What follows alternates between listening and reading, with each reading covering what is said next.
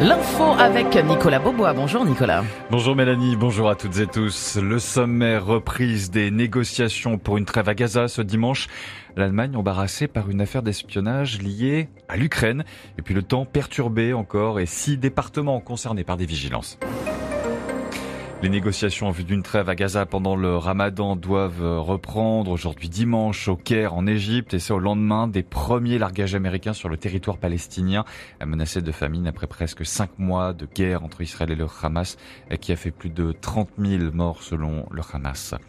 La guerre en Ukraine et des éléments confidentiels sur le conflit rendus publics. Olaf Scholz annonce que l'Allemagne enquête de manière approfondie sur la fuite d'un enregistrement d'officiers de l'armée.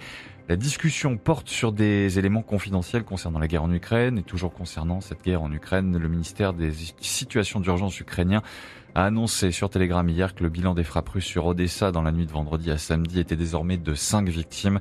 Une journée de deuil a été décrétée aujourd'hui par les autorités de la région.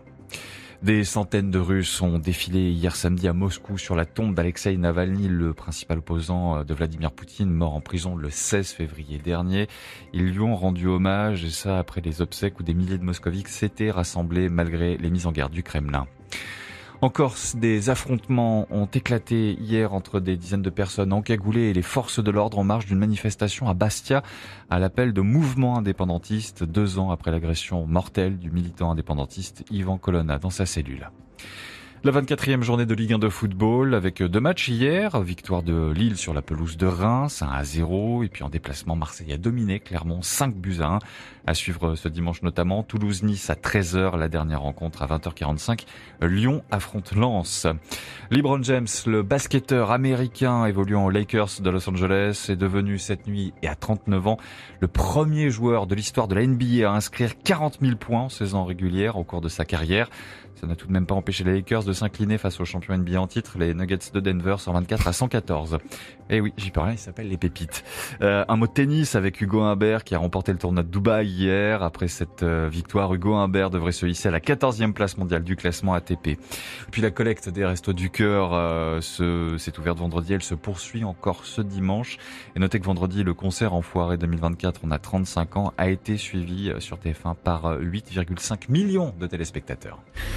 Et un coup d'œil à la météo du jour, Nicolas. Alors c'est pas nuggets, c'est pas pépite. Hein. Six départements en vigilance orange pour neige, verglas ou avalanche. Dans le détail, la Savoie et les Hautes-Alpes pour avalanche, la Lozère, la Haute-Loire, la Loire et l'Ardèche pour neige, verglas. Une journée encore perturbée sur tout le pays. Sur la moitié ouest, une alternance d'éclaircies d'averses pouvant être parfois conséquente, notamment sur le sud-ouest.